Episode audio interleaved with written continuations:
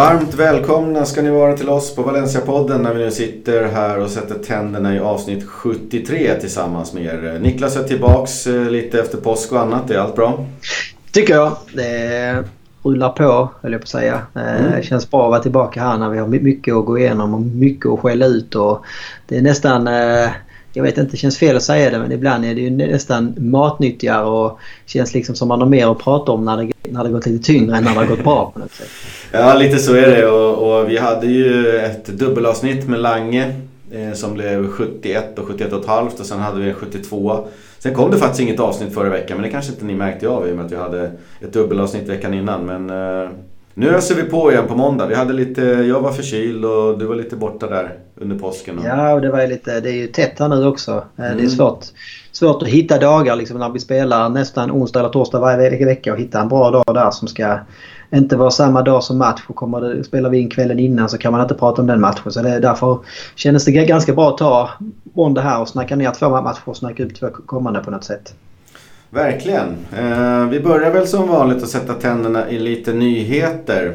Eh, och vad vore mer passande då än den här härliga superkoppan mellan eh, Atletico, Barcelona, Real och Valencia. Det kom ut lite information som sipprade ut, inofficiell sådan, eh, i veckan och enligt dessa uppgifter ska turneringen då spelas i Saudiarabien och det verkar väl vara mer eller mindre bestämt så. Eh, men den mest störande faktorn där i de uppgifterna var ju distributionen av de pengar, den så kallade, ja det är väl en försäljning eh, på något sätt som, eh, av turneringen där som det ger. Informationen är eh, ingenstans bekräftad så vi får ha det i åtanke men i runda slängen så ska 30 miljoner euro betalas per år för detta format. Real och Barca får 6 miljoner euro var, Atletico 2 miljoner och Valencia endast en. Eh, spanska fotbollsförbundet ska däremot raka in 15 miljoner euro själva och det låter ju vansinnigt skevt. Eh, ett nytt förslag ska ju nu förvisso vara under arbete men ändå. Ja, nej det känns som att hela det här upplägget från början har jag väl i alla fall personligen varit lite allergisk mot att man ska spela det i Saudiarabien och Eh, hela cirkusen omkring det här. Att det skulle vara eh, Final Four istället för innan har det bara varit ett klassiskt enkelmöte. Ligasegraren mot cupsegraren så att säga. Nu var det plötsligt fyra lag och det ska vara en turnering. Eh, och när det då liksom blir så här skevt i pengamässigt också dels mellan klubbarna. Kan jag förstå att Real och Barca liksom är de som lockar mest och att de kanske ska ha lite större del av kakan. Men att förbundet tar 15 och Valencia får en miljon till exempel. Det, det känns liksom helt vansinnigt och jag förstår ju att klubben har protesterat mot det här. Ja, en miljon euro för att bränna iväg till Saudiarabien i januari under brinnande säsong. Det, jag vet inte, det är klart det ersätter utgifterna men det är fan knappt alltså. Nej men jag fattar inte. Alltså det känns som att många ligor kollar på olika sätt hur man liksom ska minska belastningen i december, januari. Dels på grund av kan, kan, kanske värdemässigt att det är lite kyligare och enklare för skador men också för att det är då som Europacupspelen går in i en lite intensivare period. De inhemska cuperna med Copa del Rey börjar också liksom, liksom bli intensivt här. Då lägger liksom Spanien in ett Supercopa-slutspel i samma period och liksom lägger på ytterligare mer, mer eller mindre liksom meningslösa matcher. Det, det, dessutom, det känns helidiotiskt från början men det är lite klassiskt den här Tebas i fotbollsförbundet som liksom inte alls tänker någonting sportsligt eller på klubbarna eller på fansen eller så vidare. Utan tänker bara liksom business och pengar och håller på att förstöra stora delar av liksom den spanska eh, ligafotbollen på något sätt. Ja, jag tror att det skulle spelas 8, 9 och 12 eh, januari då, då i två semifinaler och en final. Jag har inte uppfattat att det ska vara någon match om tredje pris då. Men det är ju som sagt mitt i januari där Valencia förra året till exempel hade åtta matcher. Det eh, skulle betyda ja, tio hittills och det är ja. bisarrt två extra matcher, kanske en resa till Saudiarabien som liksom ska planeras in och, och funka ihop med övriga scheman. Så nej, det känns, det känns bara helrut. Jag hoppas verkligen att man, man liksom ser över det här. Alltså, jag skulle nästan vilja gå så långt och säga att alltså, om det nu blir det här upplägget så är det nästan uppskattat om Valencia nästan tackar nej till att vara med. För jag, jag ser liksom... Ja, för de pengarna. Nej men också om, om, om man skulle gå och vinna det här. Vad ger det här? Alltså en superkompatitiv. Alltså vem firar det? Vem hade blivit, blivit, blivit glad över en sån? Alltså det är en liten hittepå-titel och hittepå-cup. Alltså det, det ger mig ingenting. Visst det har, har sin charm har jag tyckt. När, när, när man spelar det liksom precis innan serien drar igång. För det är liksom så. Ja men kul med en tävlingsmatch. Se var lagen står. Eh, mm. Då hade jag liksom köpt det. Istället för att bara köra massa träningsmatcher innan ligan drar igång. Så kunde man ju kört det här i augusti någon, någon gång som en liksom försäsongsturnering. Precis som liksom Svenska cupen har fått en lite skjuts i Sverige. Eh, när man kör den på för försäsongen så skulle det här funka bra i Spanien också att köra på försäsongen. Men istället så ska man ha in det när det är som mest hektiskt med andra viktigare omgångar. Det känns bara idiotiskt. Det var lite som vi var inne på med när Hans Christian var här också att eh, Ska de skicka en match till USA men kör den här superkoppan då ja, ja. i augusti i USA. Ja. När, när, ingen bryr sig liksom. Det här är mitt i brinnande säsong man ska iväg. Så att nej. Och inte för nej, den modesta som... ersättningen heller. Nej, nej, men det är väl därför. Det är väl det alltså anledningen till att man spelar i januari har ju säkert ingenting liksom med att det ska vara bra för spanska lagen eller ligan. Den har ju säkert till 99,9% att göra med att det är väl då som det är någorlunda svalt i Saudiarabien kanske. Mm, man kan exakt. spela fotboll där. Uh, och det säger liksom ytterligare om vad tanken bakom den här koppan har blivit. Alltså från början så var det väl liksom en rolig grej att mäta förra årets liksom mästare. Eh, nu har det blivit liksom en jipporesa som, som ska liksom då åka till de ställena som betalar mest på något sätt. Och det, nej, det Samtidigt så måste jag säga att 30 miljoner euro, alltså 300 svenska miljoner. Det är ju vansinniga pengar ja, ja, för en ja. pling-plong-turnering. Ja, men det är lite klassiskt. Eh, Mellanöstern eller de här ja. länderna där det finns för mycket pengar. Liksom. Eh, det var ett flerårigt avtal, flerårigt avtal också jag förstod. Att, eh, jag vet inte om det var två, tre, fyra eller fem år. Att de ville ja, ha den här. Tebas har väl haft några kontakter där nere för det var väl Saudiarabien som också hade några spelare som lånades in i fjol till spanska fotbollsförbundet som de sen skulle kränga vidare till klubbar. Så att det finns ju några kopplingar där sen innan också. Eh, men det, och som sagt, alltså det, det handlar ju bara om pengar. Eh, och jag, jag är liksom inte någon sån här super eh, bakåtsträvare heller. Jag mm. fattar att pengarna behövs i fotbollen men det, det måste ändå finnas en del gränser. Det måste få finnas några några ställen där man liksom ska få säga ifrån och inte tycker det, det är okej. Okay. När det liksom blir så uppenbart att det bara är business och pengar det handlar om så skulle man nästan önska att Valencia är med men skickar ner typ med B-laget eller något. Det hade ju varit liksom en bra känga till Tevas. Ja, verkligen. Eh, nu vet jag att Valencia kommer att protestera mot det här. Man har skickat in skrivelser och lite annat och bland annat pekat på de stadgar och regler som finns i, för La Liga. Då. Och där står det att eh, ligavinnaren skall möta Copa del Rey-vinnaren och att jag tror att det ska ske i eh, augusti eller september innan eh, säsongen. Ja. Så de pekar ju på reglementet. Så här står det, ni kan inte ändra mitt i. Och det är väl det man har skickat in protester mot. Och, sen har man varit lite högljudd också kring de här ersättningarna som har sipprat ut som är, ja, jag tycker de nästan är löjliga. Ja, nej det känns som det, det är liksom bara... Ja, gör om. Jag vet inte. Ja, gör om, gör rätt eller lägg ner ja. helt och hållet. Nej, så var det. Det var Superkoppan det. Eh, sen har vi Levante då. Lillebror eh, som överväger att köpa Los Veso från Valencia om eh, La Liga-kontraktet nu säkras. Det verkar vara lite rörigt i klubben med vem som bestämmer vad som kan värvas och så vidare. Detta inbringar ingen större summa till Valencia. Jag tror att det var under en miljon euro. Men det är ju bra att det löser sig för Veso och det är bra att Valencia då blir av med en mittback då som man inte vill ha. Då är det väl bara Abdenor kvar. Precis. Nej, men det känns också bra om man skulle kunna hitta någon, någon slags samarbete mellan de här två klubbarna. För det känns liksom som två klubbar som på li, lite längre sikt eh, har olika ambitioner och olika förutsättningar. Och då borde man kunna liksom hjälpas åt att, eh, att stärka den andra klubben. För det är som vi pratade om innan att det var Europas snällaste derby och allt mm. det här. att Det finns liksom ingen konkurrens eller så här förbjudna övergångar direkt. Snarare tvärtom. Som kan liksom båda klubbarna köpa det att nej men Valencia är liksom klubb 1 i stan och Levante är klubb 2 så kan ju liksom de bästa i Levante hamna i Valencia och de, de som inte riktigt når upp till nivån i Valencia men är tillräckligt bra kan hamna i Levante på något sätt. Så är det någonting som skulle gynna båda klubbarna tror jag. Ja verkligen. Vi får hoppas att det går bra för både Levante då och eh, Veso. Eh, sen har vi Vicente som vi pratade om förra gången. Klev av sin roll i klubben. Han jobbar på det tekniska sekretariatet med spelarvärvningar där. Då. Under Pablo Longoria. Eh, han har ju nu pratat lite om anledningarna till avskedet i eh, radio.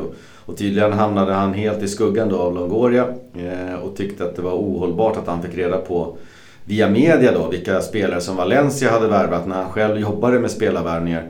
Känslan här är att Longoria på något sätt frös ut Vicente. Tyckte väl att han kanske inte skulle vara kvar då. Om, om det sen är rätt eller fel, det låter jag vara osagt. Jag vet inte hur skicklig Vicente var på det han gjorde där, jag vet ju bara hur bra han var på fotbollsplanen. Eh, de två verkar i alla fall inte vara allt för osams. Eh, Vicente är väldigt noga med att poängtera att han inte vill prata illa om någon men eh, han var ganska tydlig också med att han blev i stort sett utfryst.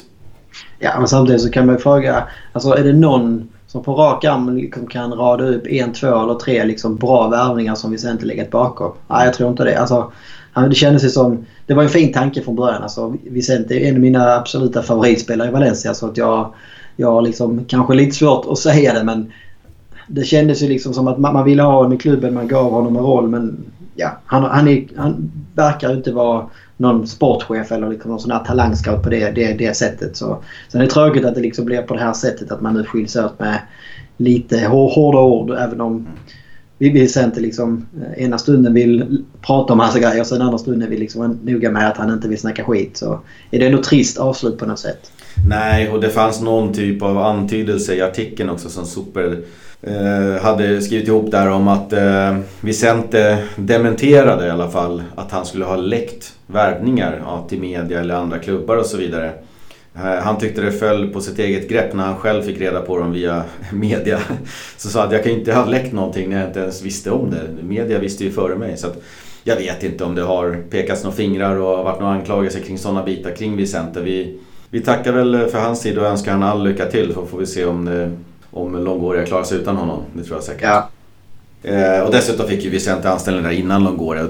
Longoria kom in sen som en regelrätt liksom, chef för hela spelarvärvningskarusellen och då kanske han tyckte att eh, Vicente skulle ha lite mindre roll där och ville ta för sig lite mer. Så nu får han väl styra där då, Pablo. Eh, sen vet jag inte, vi hade väl tydligen något intresse från Napoli också gällande Rodrigo Moreno eh, enligt en artikel i Superdeporte och det var enligt eh, italienska radiostationer. Men jag vet inte ens om jag orkar ta upp det här nu. Det känns ju fullständigt märkligt att Rodrigo har något intresse på sig från en italiensk toppklubb efter det han har uträttat eller inte uträttat i år med fem baljor.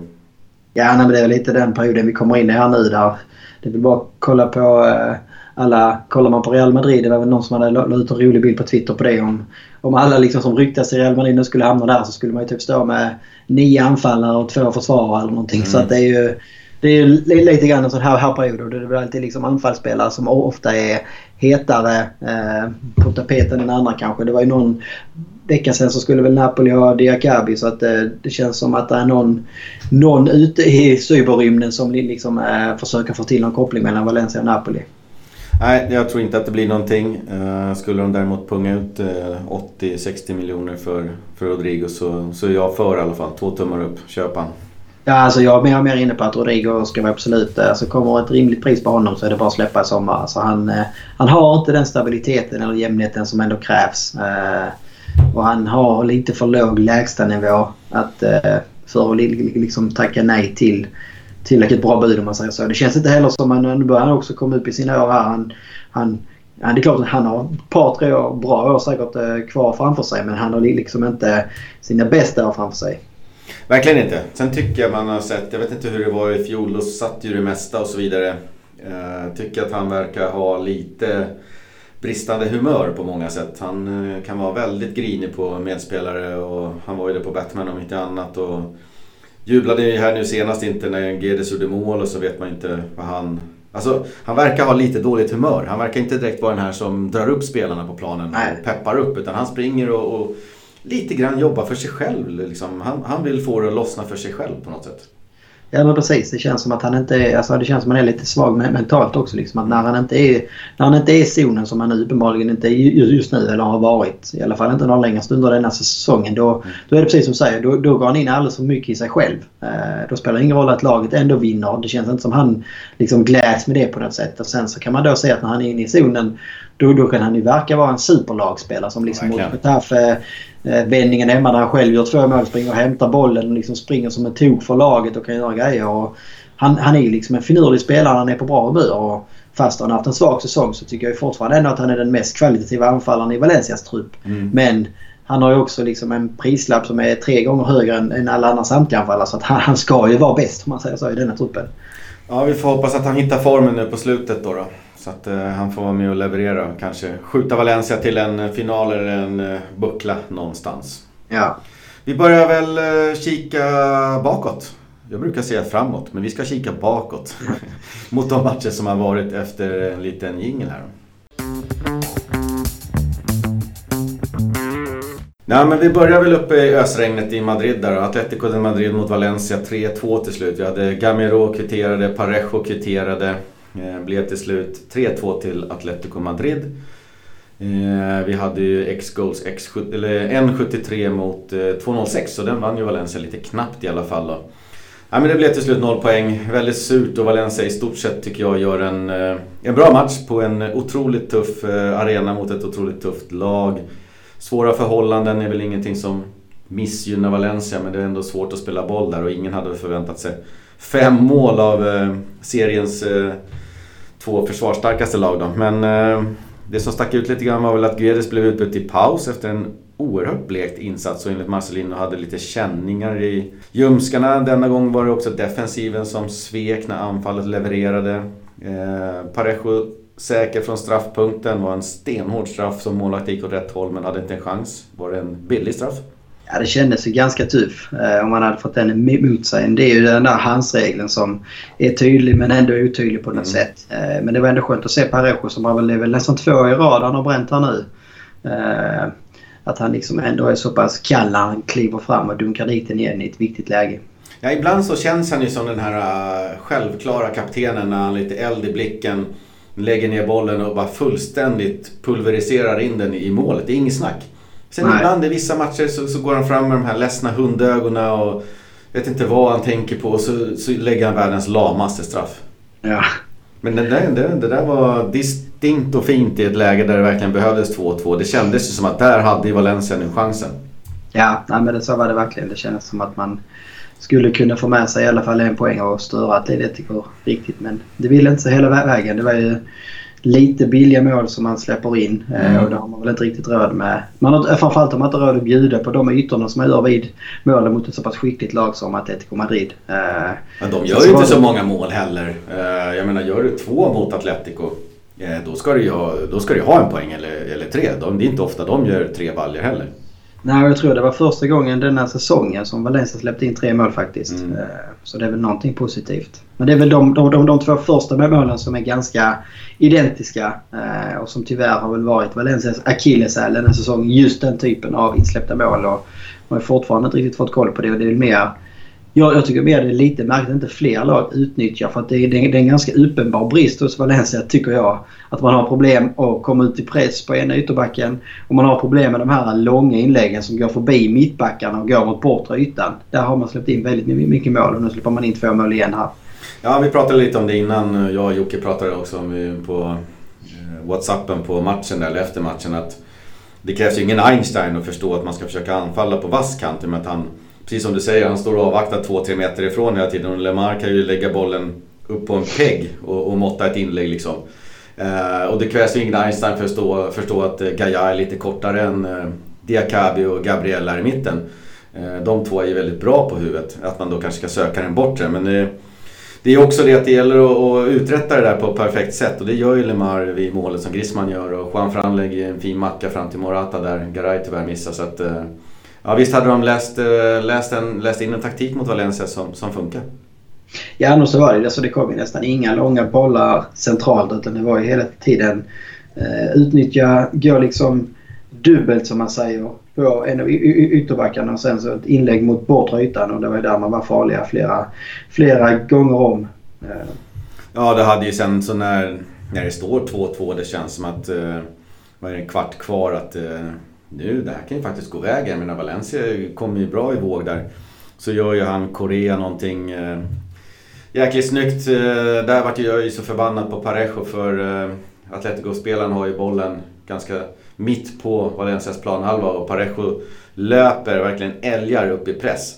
Och försöker liksom sno bollen av killen istället för bara täcka upp han. Så han tappar ju helt och hållet så killen kommer ren mot och kan anfalla. Han, han gör ju bort Parejo. Han ska ju bara ja. gå upp i press där så att den spelaren tvingas spela bakåt. Men han tappar den. Han, han går in helt fel där. Eh, vilket gör att eh, bollen rullar bort till Korea då som... Ja, han eh, får ju till en riktig kalaspärla då. Inte så mycket att göra åt den kanske men... Hade Parejo bara lyckats skärma bort första läget så hade det inte blivit någon chans där. Nej. Nej, det känns också typ att Korea har väl haft en ganska så misslyckad säsong. Men såklart mot Valencia så kliver han fram och gör sånt här drömmål. Det var väl förra säsongen eller förrförra han gjorde ett liknande, liknande långskott som också satt uppe i krysset. Så att det, ja, han verkar vara lite Valencia-dödare. Tyvärr. Jag tänkte ta mina fem saker att ta med från matchen. Ja. Så får du köra fem saker sen mot eh, Eibar. Ja.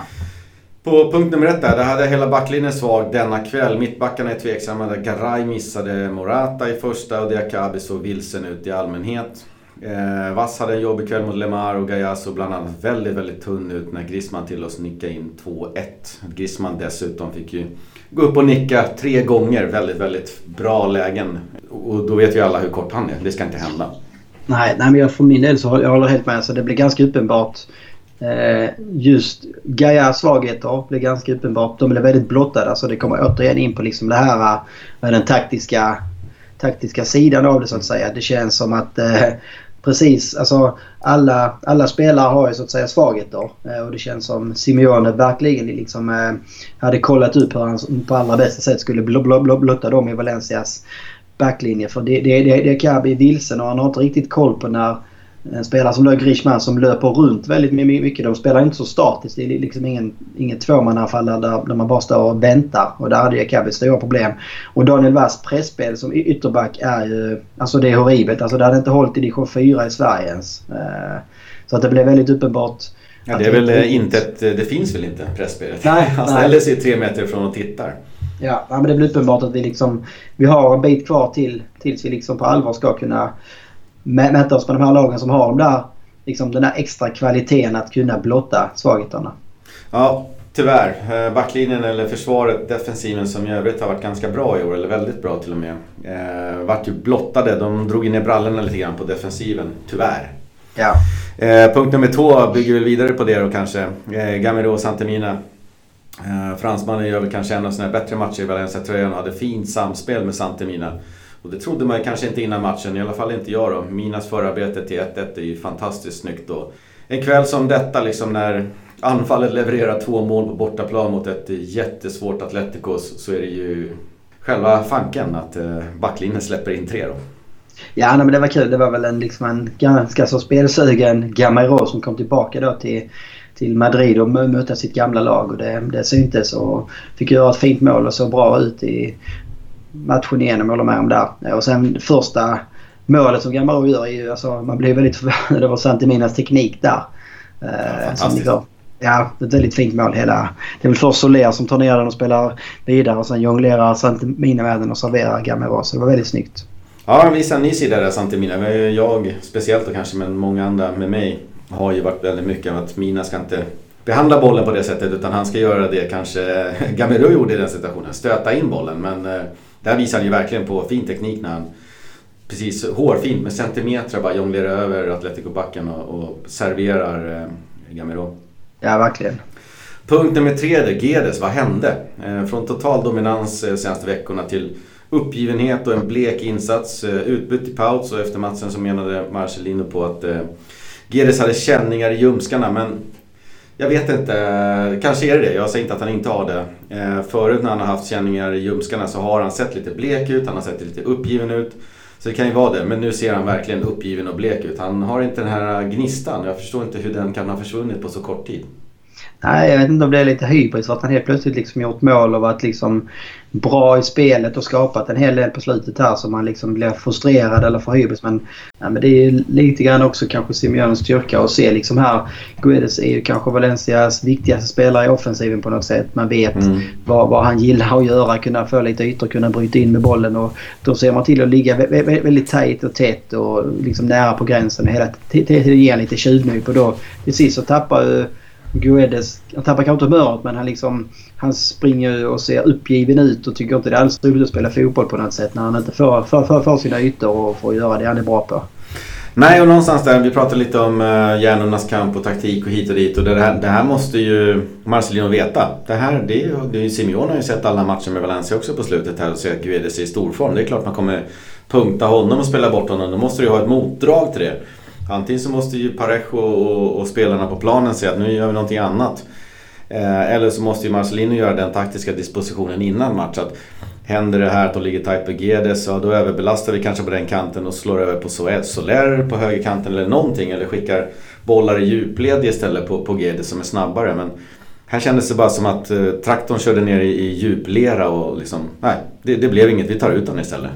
Ja, nej, och det är ju lite det som kanske är liksom ett av problemen med Valencia i år och kanske med Marcelin överlag. Det är att man aldrig, eller aldrig, men man väldigt sällan i alla fall har liksom något motgift när ens plan A liksom går i diket på något sätt. Utan man, man bara liksom man fortsätter bara trumma på på samma sätt. Fast det liksom inte funkat i 30 minuter, 40 minuter, 50 minuter, 80 minuter. Mm. Så försöker man, man har liksom ingen, man har ingen annan plan. Man har inga andra verktyg eller liksom olika sätt att prova sig fram. Alltså byt kant ett tag eller sätt upp honom i anfallet eller liksom utnyttja möjligheten att, att, att Atletico stänger ena kanten. Ja men då borde det liksom dra hem Guedes långt bak i banan för att öppna upp ytor bakom honom. Och om ytterbacken följer med honom hem så borde det kunna bli ytor. Alltså, men man, ja, man är lite för svaga taktiskt där känns som. Ja, verkligen. Eh, vi kikar på punkt nummer fyra där, och det är Marcelino. Han gör ju bara ett byte och det är paus när Sobrino ersätter Guedes. Eh, bänken är i och för sig ganska tunn då med Kanske endast då Ferran Torres som skulle vara aktuell för ett inhopp. Eh, lite märkligt i en period av tufft matchande och sådär. Vi hade kanske en Roncaglia som på något sätt kanske skulle kunna klivit in och eh, tagit över vass position eller någonting. Men det kommer inga byten utan det är Sobrino in i paus. Eh, det förändrar ju ingenting eh, och sen så brinner två byten inne. Ja, nej det är konstigt att man inte får Torres framförallt kanske får chansen på slutet när, som du säger, det är slitna ben efter en, regntung plan. Eh, man, man, man jagar en kvittering. Då både liksom Ferran Torres pigga ben och hans kreativitet eh, kunna tillföra någonting. Och sen så, det bytet man gör med Sobrino in, även om Guedes liksom har en kast dag så ser jag ju hellre honom gå på 30% än Ruben Sobrino på 100%. Det är fortfarande bättre. Ja, jag håller med. Sen hade vi sista punkten, punkt nummer fem där vi hade Gabriel bänkad och det förvånade en aning, i alla fall för mig då, när man ser att man sen valde att bänka eh, Garay istället mot Eibar. Eh, och det måste väl betyda att Gabriel och Garay då är gjutna som mittbackar mot Arsenal om det nu är det man vilar upp dem till. Men Samtidigt så kan jag tycka att alltså, en poäng eller tre poäng borta mot eh, Atletico eh, är ju lika mycket värda som, eh, som en poäng eller tre poäng mot Eibar hemma. Jag vet inte om man tänkte att det kanske var enklare att vinna mot Eibar så här, men med facit i hand, noll poäng på två matcher. Det känns som att det blev inte rätt i alla fall.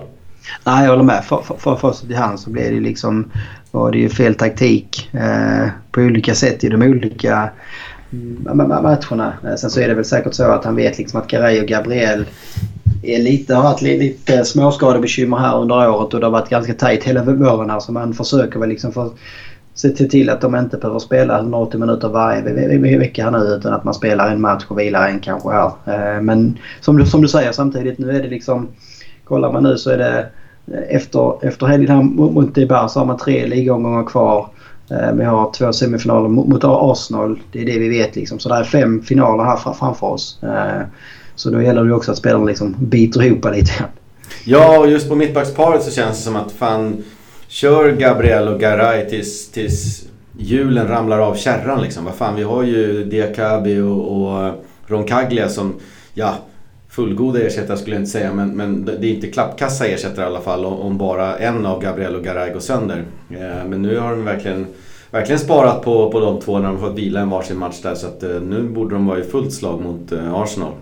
Ja, det får vi verkligen hoppas att det lönar sig på det sättet i alla fall. Ja, vi släpper väl eh, Atletico borta där och går in på eh, Eibar hemma. Eh, det var ju inte någon roligare historia det. 0-1 blev det. Charles i 90 plus 3. Expected goals hade vi 0-49 mot 1-49 och det säger ju en hel del om hur sorgligt det här var. En riktigt trist tillställning. Det var en match av tre poäng var oerhört viktiga igen. Och de skulle bara tas hem i kampen om C-platserna men det blev inte ens en poäng. Nej, alltså det var ju ja, rent krasst överlag så var det ju riktigt, riktigt dålig insats. Alltså, man hade väl förväntat sig att Valencia skulle studsa tillbaka. Man hade liksom all möjlighet att sätta press på Sevilla Getafe och spela efter Valencia. Mm. Eh, och i bara hemma i det här läget som Valencia är nu. Att man liksom inte kan framkalla mer energi eller motivation för en sån match när man vet vad som står på spel. Det tycker jag är otroligt konstigt faktiskt. För att det här, alltså det här var fullt rättvist. Eibar vann. Alltså en mm. poäng för Valencia som man var nära att få. Det hade liksom... Det hade varit... Det skulle Valencia varit väldigt glada för om man säger så. För att man skapar nästan ingenting och det är liksom Eibar som är hetast och går för det mest känns det som. Ja, och någonstans så tyckte jag att Eibar åt upp Valencia över hela planen. Ja. Alltså de var så hårt på och pressade Valencia och Eh, det krävs ju Parejo i toppform som kan liksom spela sig ur lägena och få Valencia få lite andrum och sätta upp anfall. Men de fick aldrig det. De vart av med bollen hela tiden. De tjongade iväg bollen och fick, fick inte, de kunde inte sätta upp någonting. Och jag kan inte riktigt dra mig till minnes liksom vilka målchanser som missades då. Man kan ju ta Santiminas nick då, men det visade sig att den var offside också. Så det hade inte blivit något mål om han hade satt den. Så att, äh, jäkligt tunt det... framåt. Ja, nej, det enda jag kom på på rak det är väl Gamaros friläge där i andra halvlek. Där han ja, Uh, vilket är otroligt dåligt avslut faktiskt. Men det, det, det, det känns som det är den enda öppna målchansen som Valencia skapar på 90 minuter. På något sätt så blir det, vi kommer väl in på det lite senare i, i vårt avsnitt här, men alltså taktiskt sett på något vis uh, så blir det uppenbart att, att man, man har inte Alltså återigen så har man inte en plan B. Man har liksom en plan för att kunna hantera att Letigo på bortaplan.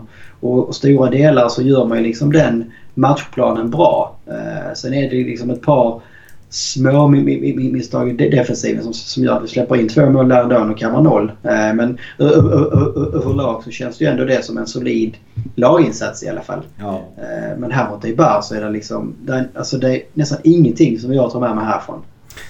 Uh, fem saker hoppas att du har tagit med dig. För det har blivit dina, dags för dina fem saker i alla fall. Ja. Sen kanske det är lite dåliga saker men uh, kör dem uh, med början på nummer ett då. Ja, nummer ett har jag skrivit same same but different och det är väl ungefär det som vi var inne på. Att det var ju liksom en intetsägande offensiv. Jag tyckte det var energilöst på många ställen. För att inte säga alla ställen. Och det finns liksom ingen plan B. Man, man liksom man dunkar huvudet i väggen gång på gång på gång på gång. Inget händer men man fortsätter göra det. Och det är, liksom, det är samma tendenser som vi sett hela säsongen och under fjolåret också när vi möter då ett på pappret sämre lag så att säga. Marcelino har liksom inget motgift utan det känns som att man liksom förlitar sig på någon individuell prestation. Man hoppas att eh, Guedes ska ha en bra dag. Man hoppas att Parejo ska liksom kliva fram och vara, vara på topp eller en Rodrigo som gör någonting speciellt. Men det finns liksom ingenting i Valencias taktik eller spel som liksom gör att man känner att man gnuggar sig igenom det här. Eh, och det, känns, alltså det känns så jävla konstigt för nu, kollar man bara den senaste månaden här så har vi slått Sevilla borta, vi har slått Real Madrid hemma, vi har slått Betis borta. Det är tre tuffa matcher faktiskt med nio poäng. Samtidigt under samma period så har man då förlorat mot Rayo borta och förlorat mot Eibar hemma, noll poäng. Det känns liksom... Man vet inte vad man ska tro om det här laget eller... Jag vet inte. Det kan vara någon typ av mental pyspunka också att liksom det krävs någonting extra. Nog för att de förlorar mot Atletico borta, men jag tycker som sagt att de gör en hyfsad match på en, i en jättesvår match då borta. Eh, att, att det krävs någonting jag vet inte, de kanske tänker att det är lite autopilot mot Rayo och, och Eibar. Att vi är tillräckligt bra, det ska funka. Vi kör vårt spel så ska det lira. Vi behöver inte liksom... Vi ställer fram dansskorna så ska det hända grejer. Ja men det är ju alltså, och det är ju samma tendens som jag tyckte man sa i fjol att när man möter något lag som liksom kämpar hårt, som sätter press på dig hårt. Och där liksom Valencia ska vara eh, favoriter eller vad man ska säga. Men då har man supersvårt att liksom hitta något eh, motmedel mot det. Men när man åker ner till Sevilla eller, eller om man möter Bebetis borta då, då vet, vet man liksom att här är det de som har det är mer 50-50 i alla fall. Och Betis mm. kan man låta av bollen och sen liksom hugga när man tappar den. Men det är liksom när Valencia ska vara spelförande och när man ska hantera den här typen av motstånd så blir man paralyserade på något vis. Ja, jag håller med. Eh, vad har vi på punkt nummer två? Nej, det var egentligen eh, upprepning av det jag sa innan. Det var ju att det var en fullständigt rättvis förlust. Alltså Valencia förtjänade inte tre poäng, man förtjänade knappt en poäng. Och det var liksom inte otur att eh, det var lite karma också att Valencia får släppa in ett mål på övertid efter de övertidsmålen i andra änden som vi sett under framförallt eh, våren här. Eh, det var en väldigt lam usel insats när så här mycket står på spel. Ja, verkligen. Pinsamt att se. Man hade nästan en skämskudde där över halva ansiktet som man ville ha på på slutet när de gör 1-0 efter fatala misstag i, i backlinjen. Så att, uh, jag håller med. Rättvis uh, förlust, tyvärr. Ja. Punkt nummer tre, nu blir det gladare miner eller? Punkt tre och fyra går nästan ihop här och det är väl inga glada miner där. Punkt tre har jag skrivit vad i helvete gör Sobrino i Valencia? Uh, och det känns liksom att han fick en halvlek mot Atletico och presterar väl absolut ingenting. Ändå så får han komma in med en kvart kvar och det står 0-0 här. Jag vet inte, alltså jag, jag förstår inte liksom varför man, vill, man har alla fyra anfallarna inne på slutet men alltså så trött kan ju liksom omöjligt yttermittfältarna vara att Ruben Sobrino ska in i det här läget. Jag, jag tycker inte han tillfört skit. Han har inte haft... Det är inte många bra minuter han haft i Valencia-tröjan sedan han kom i vintras. Så det är väl liksom att man inte bara kan inse det och bara fimpa honom. Alltså bara... Nej fan det här blev fel. Skitsamma nu får vi spela med de spelarna vi har. Det kändes som att det var ett tag eh, Marcelino petade ner honom längst, längst ner i frysboxen och tänkte att det här blev fel. Men, men nu luftar han honom i två matcher i rad. Ja, och det, alltså, det har varit fint att göra det. Så här, du leder med 2-3-0. Mm. Ja, men släng in honom då och liksom vila de andra spelarna. Men när du i ett sånt här läge jagar ett mål och liksom inget vilket mål som helst utan det är ett viktigt mål. Eh, sen å andra sidan, det, det, är klart att man kan ge Marcelino en ros för hans mod. Liksom, han tar ut en Coquelin och slänger in en anfallare. Eh, och det är väl liksom fine i sitt sätt. Men uh, i det läget när han fortfarande hade kvar en Santimina på bänken dessutom. Eh, att Ruben Sobrino kom in för honom det kändes ju otroligt märkligt. Ja och det tycker jag också är en sån här äh, brist på... Jag vet inte, jag, jag är inte någon förtjust i att man tar ut en anfallare och in med en annan anfallare. Eller eh, förlåt, att man tar ut en eh, mittfältare eller någonting annat och in med en annan. Alltså mer, mer anfallare på planen, det ger mer mål. Ja, alltså är det det som är problemet? Fine, gör det. Men är det problem med, med leveranser från, från ytterzoner in, in centralt så vet jag inte. Sobrino är ju helt fel i det läget. Eller är det fel på att man inte har någon possession centralt? Ja men en, ja. en till anfallare löser inga problem. Men det känns som så division 3 nivå. Att slänga in en till anfallare så fort man ligger under. Ja framförallt precis som du säger, framförallt när man inte riktigt har en plan. Det känns liksom inte så att det är något uppenbart att Valencia alltid när man jagar ett mål och går man över till den här taktiken när man spelar på det här sättet. Det blir liksom bara ja, men in med offensiv kraft och så hoppas vi att de själva liksom löser någonting bra där ute på planen. Och det funkar väl någon gång då och då men det är liksom inget hållbart, eh, hållbar taktik direkt. Nej, verkligen inte. Vad har vi på nästa punkt? Eh, Ferran Torres väldigt svag. Mm. Och det är lite grann tyvärr. Alltså det är så här, en bra insats, sen kommer två svaga. Och det är lite för mycket upp och ner med Ferran. Alltså man, jag förstår att han liksom, det är en yngre spelare, han är inte färdig och sådär. Men det känns som ah, man vill ändå se lite mer utveckling här. Att han i alla fall liksom har någon slags stabilitet. Och, men en sån här match borde han liksom också se, se och ta chansen på något sätt. Uh, men det tycker jag inte alls han gör. det, jag vet inte. Lägger man sen ihop då Ferran Torres, Daniel Vaz, Ruben Sobrino och, och Det är inte spelarna som håller Champions League-klass. Man hade ju hoppats att de här rotationsspelarna, som man ändå får säga det är, skulle hålla för att i alla fall räcka mot Eibar på hemmaplan. Det är därför, de, det är därför det liksom man har en vass och man har en, kunnat värva in en Sobrino och en Kagla som vi var inne på innan. Det är för att kunna vila liksom de här nyckelstartspelarna mot Eibar på hemmaplan. Mm. Men de räcker ju inte ens till då. Alltså bredden är för dålig och när då spetsen inte levererar en dag som den här, ja då är det ganska uppenbart att man kommer förlora. Eh, och det är liksom, man, man frågar sig varför ska vi ha bredden om de inte, alltså om de är så pass dåliga att man liksom inte ens räcker mot Eibar hemma. När Nej. ska man då spela med dem? Alltså ska det vara liksom i första omgången av Copa del Rey som en Daniel Vass eller Sobrino ska kunna briljera? Ja, och sen så är man ju alltid lite sån att man skriker efter någonting annat när det har blivit en förlust och sådär. Men jag tänker bara, tänk om man hade gett eh, Kangeli de här minuterna som Sobrino hade fått istället. Jag är övertygad om att han inte hade gjort det sämre i alla fall. Nej, nej, men det, det är betydligt påhittigare spelare och kunna slå lite mer joker i leken.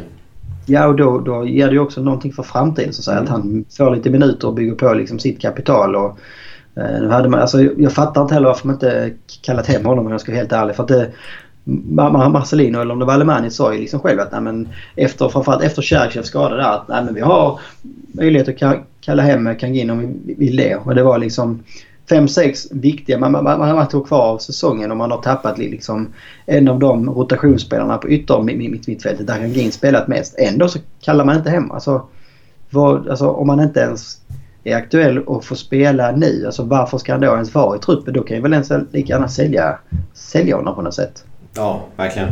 Vi kikar väl på sista punkten. Ja, och det var ju hur jävla bitter man än var direkt efter slutsignalet och det kändes det ju verkligen så att ah, nu är det kört. Nu, nu kan vi glömma fjär, fjärdeplatsen. Och det var nästan så. Ja men det känns nästan på skönt. Nu kan vi bara fokusera på Europa League och sen så småningom Copa del Rey-finalen. Och det var väl tionde gången Champions League ja, kört nu? ungefär. Men nu, det, alltså för mig var det verkligen så att nu, är det, nu är det helt kört. Eh, och sen så förlorade jag först Sevilla mot eh, Girona som kändes väldigt oväntat. Eh, och sen så känner man att ah, nu har ju Getafe liksom ett guldläge. Alltså vinner de här mot eh, Real Sociedad så det, har man ju typ eh, tre poäng till Sevilla och sex poäng till Valencia. Då är det nä, nästan klart om man säger så. Eh, men då går Getafe också kan mot Sociedad. Så helt plötsligt så får ju Valencia ett extra liv. Eh, och det är samtidigt som man då å andra sidan kan känna att Fy fan vad bittert. Alltså kunde vi bara besegrat Ibar hemma på Mestalla så hade vi varit fyra nu. Jag hade haft allt i egna händer.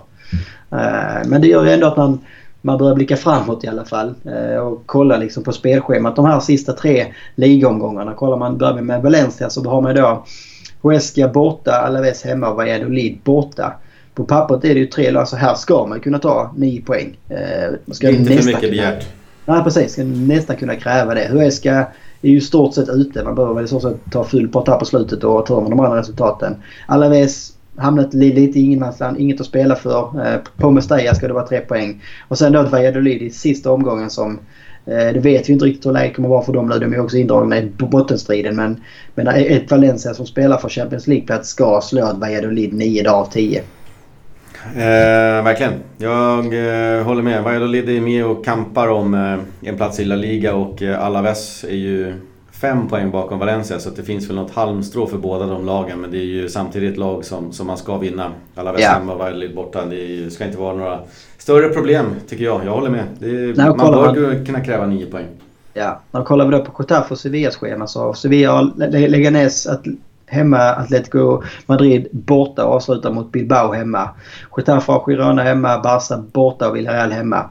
Och det är väl, alltså Ska man liksom vara helt objektiv så är det väl ganska rimligt att Sevilla och Getafe ska kunna ta 6 poäng. Att man vinner sin hemmamatch här. Men sen ska då Sevilla åka till Wanda mot ett Atletico Madrid som inte gärna vill förlora på hemmaplan. Oavsett liksom att man att man inte har mycket att spela för i ligan kanske så lär det ju vara Atletico Madrids sista hemmamatch för säsongen. Så där lär man vilja avsluta snyggt. Samma sak med Getafe som ska gå till Tino Camp mot ett Barcelona i deras sista hemmamatch. Och även om de liksom har Champions League och Copa del Rey och fokuserar på ligan redan är klar så tror jag inte man kommer liksom ställa ut skorna där och vilja förlora sin sista hemmamatch. Men det är ändå Barcelona. Precis. Eh, och det, vore, alltså det, det, skulle ju bli ett intressant och inte alls omöjligt scenario faktiskt att då Valencia tar 9 poäng, Sevilla och Getafe tar var 6. Det skulle innebära att alla de här tre lagen hamnar på 61 poäng när vi stänger La Liga-säsongen. Och då kommer ju Valencia ta fjärdeplatsen då på att man har bättre inbördes möte mot både Sevilla och Getafe. Så du säger att Valencia har ett extra liv? Ja det har de absolut. Det, det känns egentligen helt sjukt. Men eh, samtidigt så skulle inte förvåna mig om Valencia åker till Huesca här helgen och förlorar och så eh, det här extra livet som man fick för tionde gången eller vad du sa. Eh, det försvinner lika fort som det kom. Man kan ju nämna att Sevilla hade väl Banega utvisad också så han är inte med mot Leganes hemma. Nej. Eh, mot ett eh, Leganes som eh, inte är helt oävna. De är klara för nytt kontrakt och allt det där. Men eh, samtidigt så, så, är de inte, det går inte bara att springa över dem. Nej, nej och jag tror alltså Getafe också. De har ju börjat darra här på slutet. Man, man gjorde ju superbra mot Sevilla förra helgen. Var det väl. Eh, men det känns också som att man börjar kanske känna lite där. Nu börjar alla prata om att de, liksom, de ligger fyra. Eh, och de har liksom chansen på riktigt att ta den här platsen. Och det är precis som man kanske börjar, börjar känna av. Ja precis. Alltså det, hela tiden har det varit lite så här Leicester vibbat. Ja ja men det, det är kul så länge det varar men i slutändan kommer ju Valencia eller Sevilla springa förbi dem. Men nu, liksom, nu är det upp till bevis. Eh, nu har man två hemmamatcher kvar här som man måste vinna och sen så lär man nästan helst behöva ta i alla fall en poäng på någon kamp för, för att behålla sin fjärde plats. Ja, jag tar med mig den här sista punkten i alla fall och den kändes härlig att det fanns ett extra liv där. Eh, ja, det var något Super Mario hittade en extra livssvamp någonstans. Eh, vi tar med oss den. Eh, vi ger inte upp. Vi kan ju fortfarande vinna två pokaler och komma fyra. Det finns en chans, så att det tar vi med oss och sen så kikar vi på hur det ska gå till. Två kommande matcher. Yes.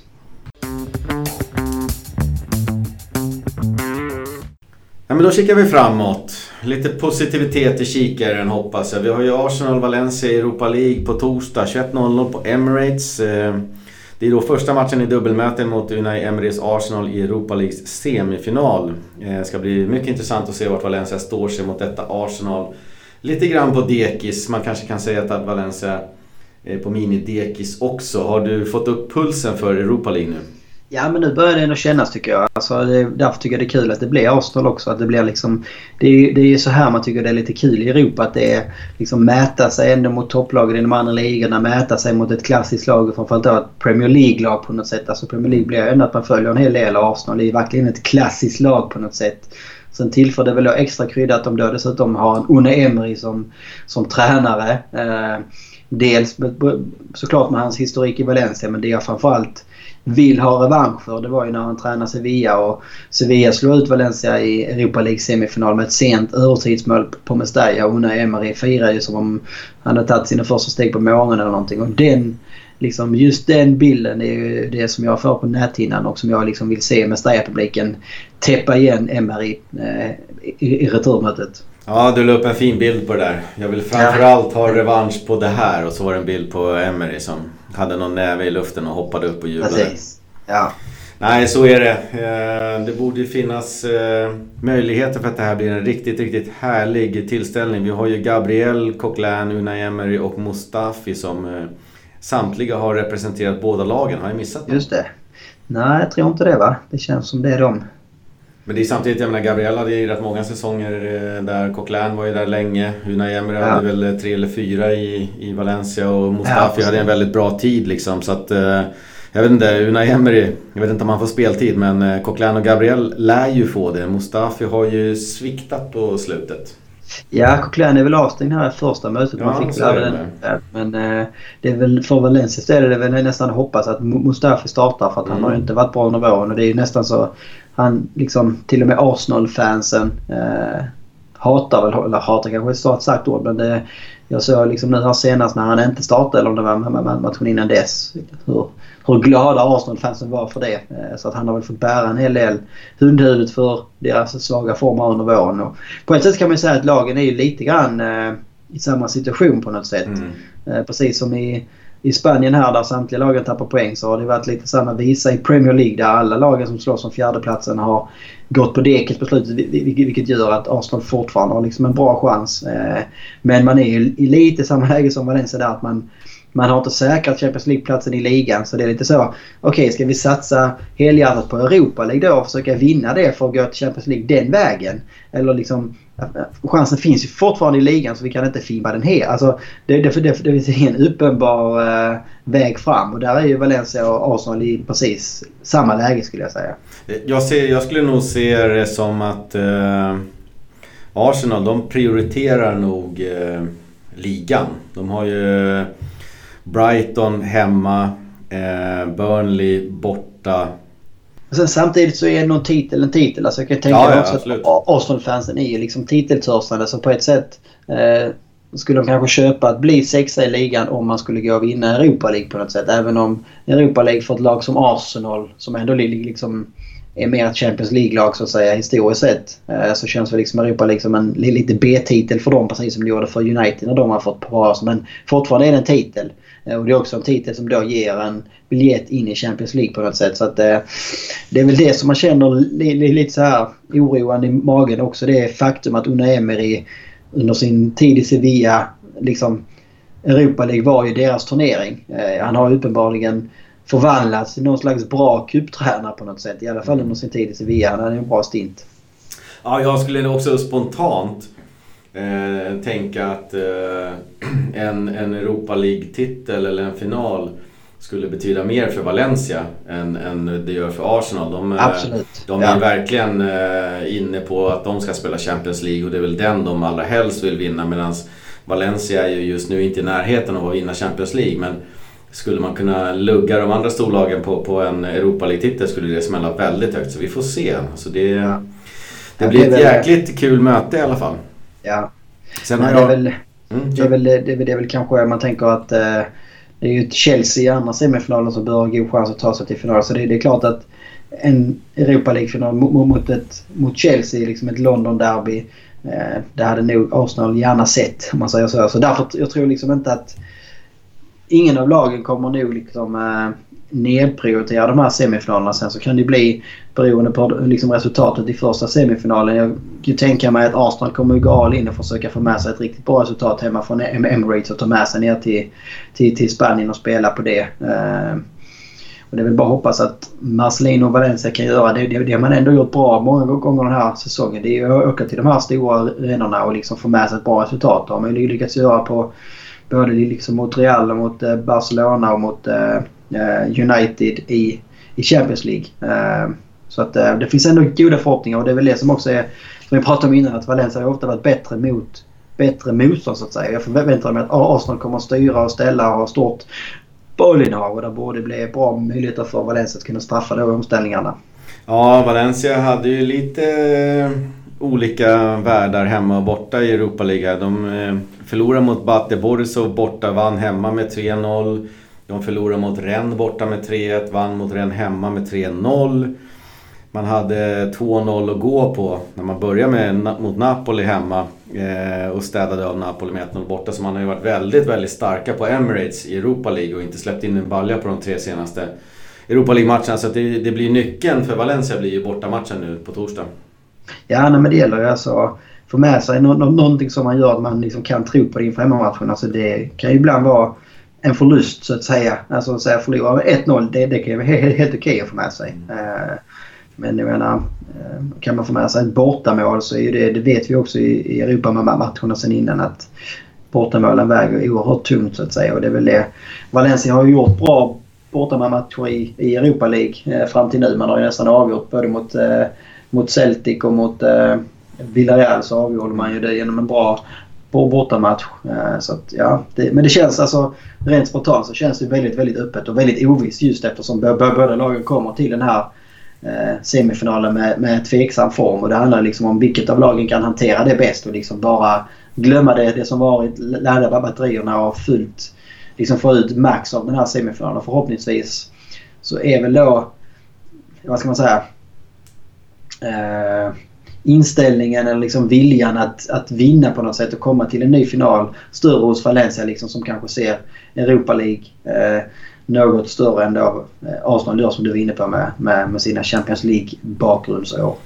Ja, verkligen. Eh, sen är ju Arsenal har lika tufft schema som, som Valencia har såklart men eh, de engelska lagen, eh, de ska vi kalla dem topp 6, de har ju en eh, enorm erfarenhet om att spela viktiga matcher eh, hela året egentligen som betyder någonting. Så att Arsenal vet ju hur det är att spela söndag, söndag, torsdag, söndag, torsdag hela tiden. Viktiga matcher. Så att det blir helt klart en tuff nöt att knäcka. De ja. kom ju från tre raka förluster mot, jag vet inte, tveksamt Premier League-motstånd med Palace, Wolves har väl gått bra, och Leicester sådär, men det är ju riktiga smällkarameller. Det såg man ju inte att komma för att innan dess så var ju eh, Arsenal i riktigt bra form och hade många Många, de hade väl en 10-12 matcher med bara två förluster eh, varav eh, en i borta mot Rennes då, som, som de vände sen. Och, Just det, så de har ju haft en ganska bra form fram tills att de helt från ingenstans nu har torskat tre matcher i rad och verkligen bara tappat konceptet. Så vi får väl se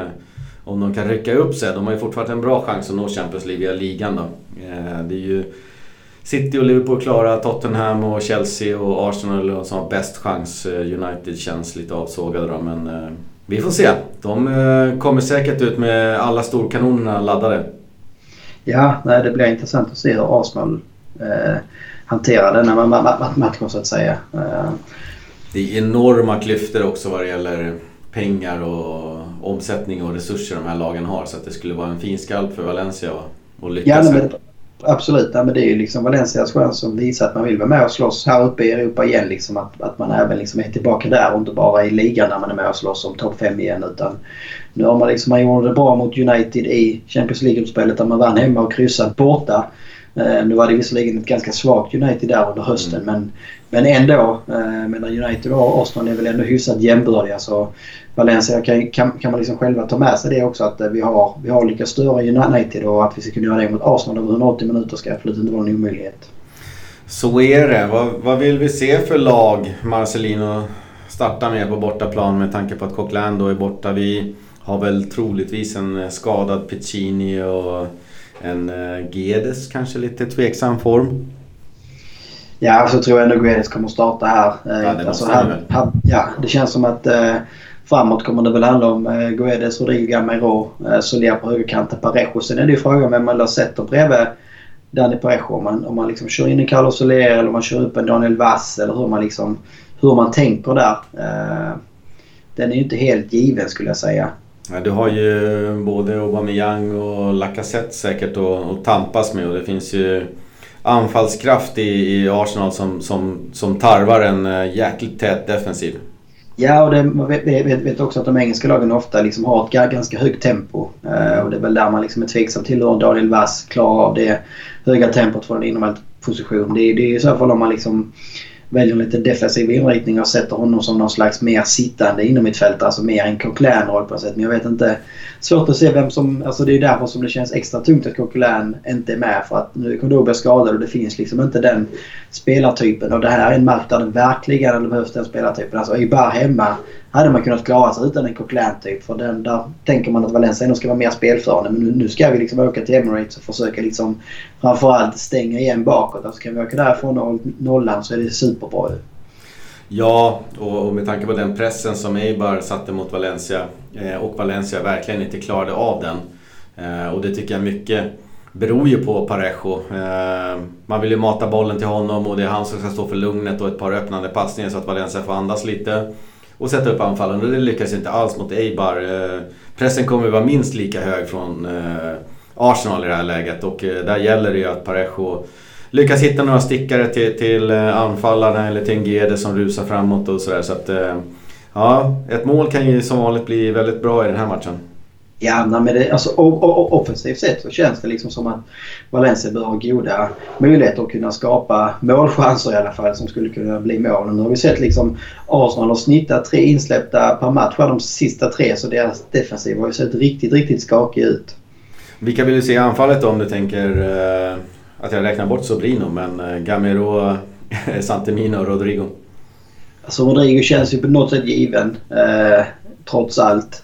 Sen är det ju frågan, alltså på ett sätt så kan man kanske önska en Gamero som kan vara lite mer löpstark och liksom springa och pressa och lite, lite snabbare djupled. Eh, men vi vet ju också att Rodrigo och Gamero, deras samspel och de två tillsammans har ju liksom varit väldigt bra mot, eh, mot, eh, mot lite tuffare motstånd tidigare.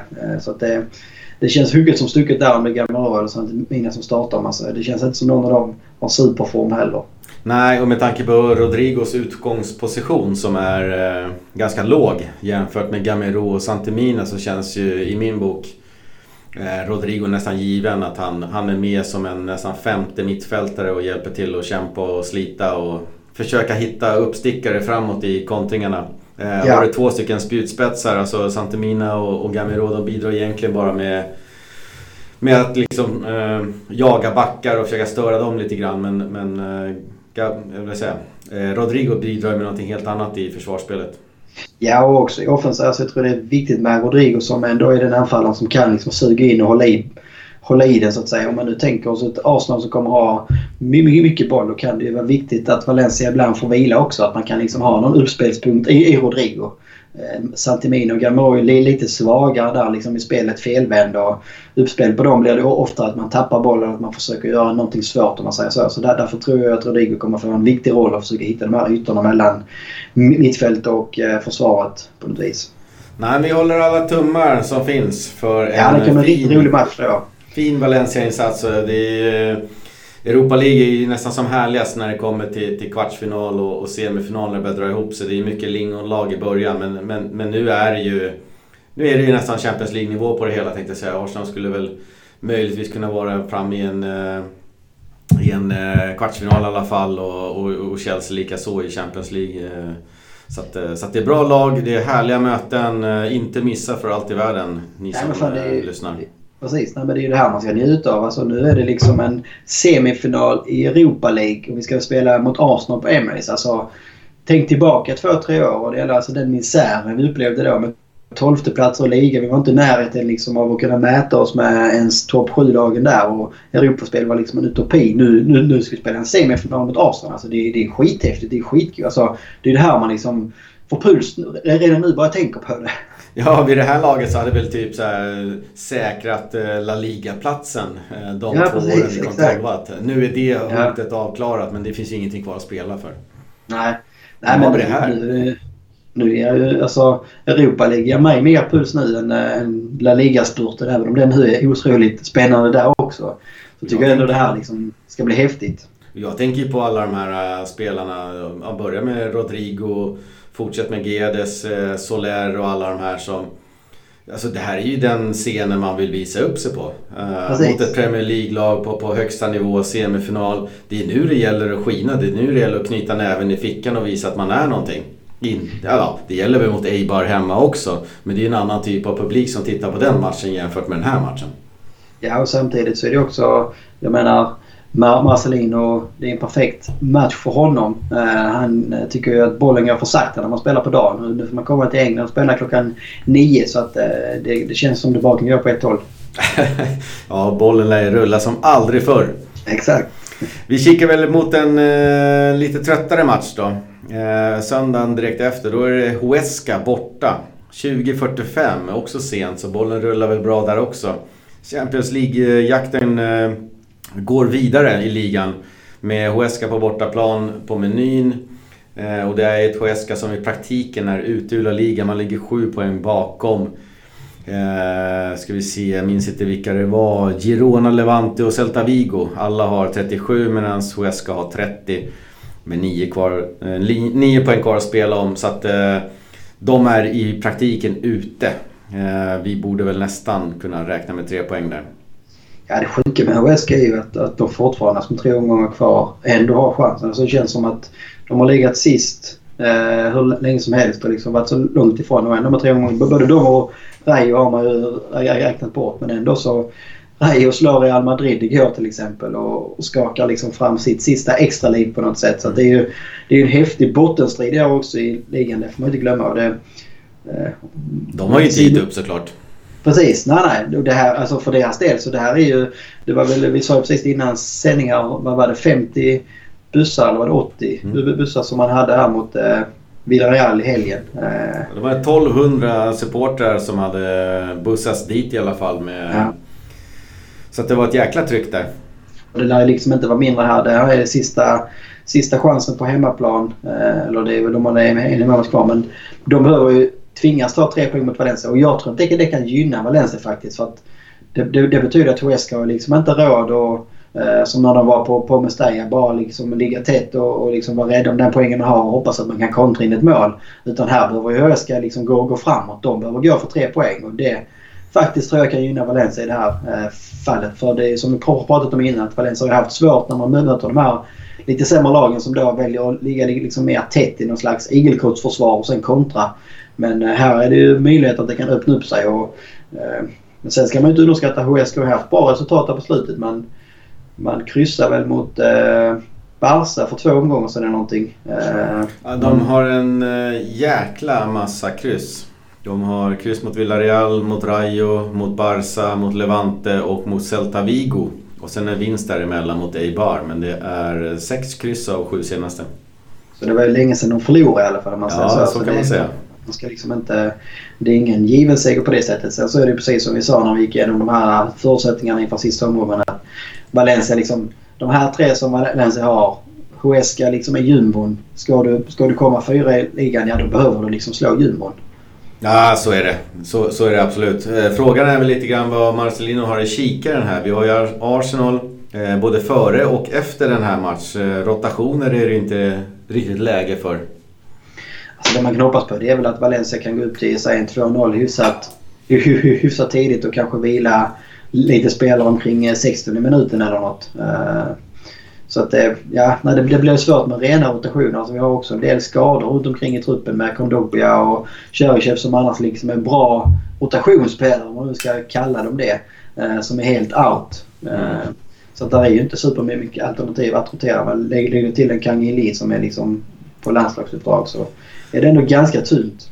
Nej, och den man känner lite grann för att jag skulle vilja rotera eller ge lite vila är ju Dani Parejo så att han kan ha det här uh, spänstiga steget som han hade där under en, uh, en två månaders period alldeles nyss. Nu har han ju gått ner sig lite grann igen. Han har inte fallit igenom uh, stenhårt men, men nu är han tillbaka på en mer beskedlig nivå. Vi skulle behöva han på en toppnivå ja. i två matcher mot Arsenal och gärna mot Huesca också.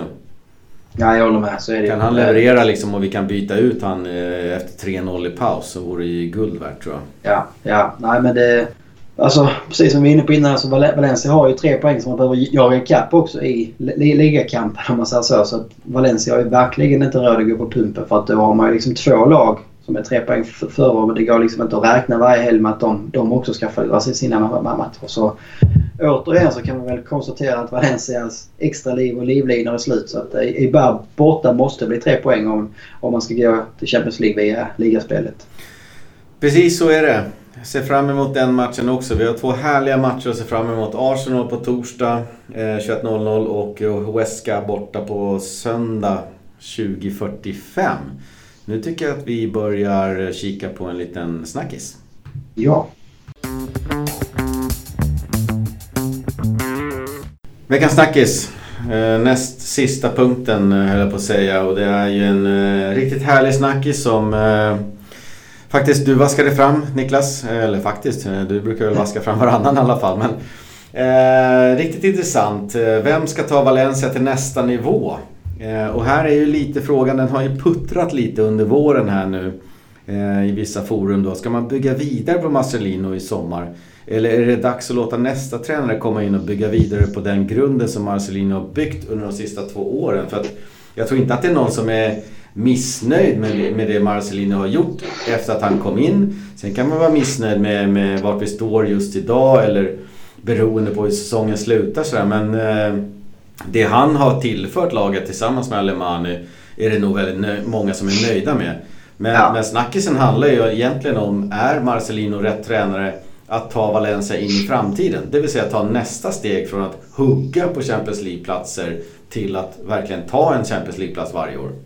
Precis, nej, men det är väl där som man ska vara tydlig från början. Alltså, men, alltså, när vi pratar om det här så för oss är det ju inget motsatsförhållande att prata om eventuellt byta tränare för kommande säsong men samtidigt tycka att Marcelino har gjort det väldigt, väldigt, väldigt bra. För, det, alltså, för mig handlar det handlar liksom om att se var är vi idag och vart vill vi liksom i framtiden. Mm. Så menar, skulle det komma in en ny tränare i sommar så är det inte säkert att han hade varit bättre än Marcelino för två år sedan. Utan Marcelino var väl kanske en av de perfektaste tränarna tog in då, där vi var då. Och det har ju också hans resultat visat tycker jag. Alltså han har gjort oerhört bra och det, det ska vi uppskatta liksom att han har byggt den här grunden. Men på samma sätt som vi pratade lite med Hans Christian om liksom att hur, hur, hur Valencia liksom i början av 2000-talet byggde upp sig. Så var det ju samma sak där. Man liksom först tog man in Hector Cooper som satt defensiven.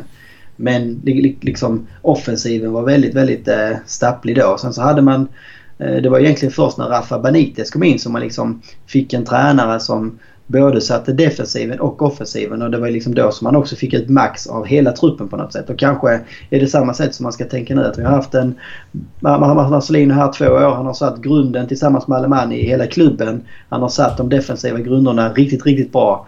Nu kanske det... Alltså, jag säger inte att man ska sparka honom. Det enda jag egentligen säger är att jag tycker att man ska göra en riktigt noggrann analys och se är det Marcelino eller är det en annan tränartyp? Utan att gå in på några namn. Alltså vilken tränartyp tror man kommer ta Valencia bäst sett framåt härifrån? Och det är väl det som är själva snackisen. Eh, jag tror inte att vi har något definitivt svar här utan vi tänkte väl snacka oss igenom lite grann eh, det Marcelino har gjort. Eh, inte bara på planen med spelarna utan utanför planen med, med de här fysiska testerna han har gjort och, och det Alemani och, Marcelino har gjort tillsammans med, med ungdomsakademin och ja. alla de här grejerna. Det, det, finns jättemycket bra saker att prata om där. Vi tänkte egentligen eh, lite öppet forum här spåna kring eh, Marcelinos vara eller icke vara i sommar eller ska man byta senare och vem ska man i sådana fall byta till? Vi har nog inga inga bestämda åsikter om att Marcelino ska bort eller att Marcelino ska stanna utan vi tänkte bolla lite för och lite emot. Precis.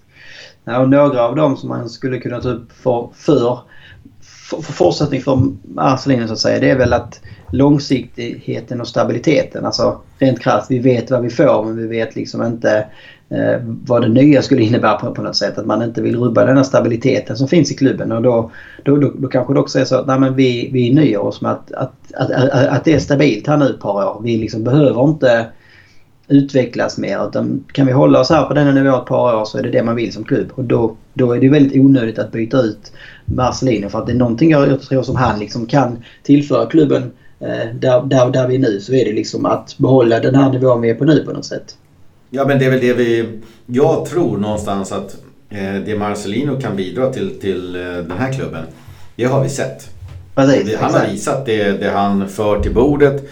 Eh, sen går det såklart att finputsa lite grejer. Det går att ha lite mer stolpe in. Eh, visst kan han en, en bra säsong ta mer poäng än vad han har gjort i år. Det visade han förra året bland annat.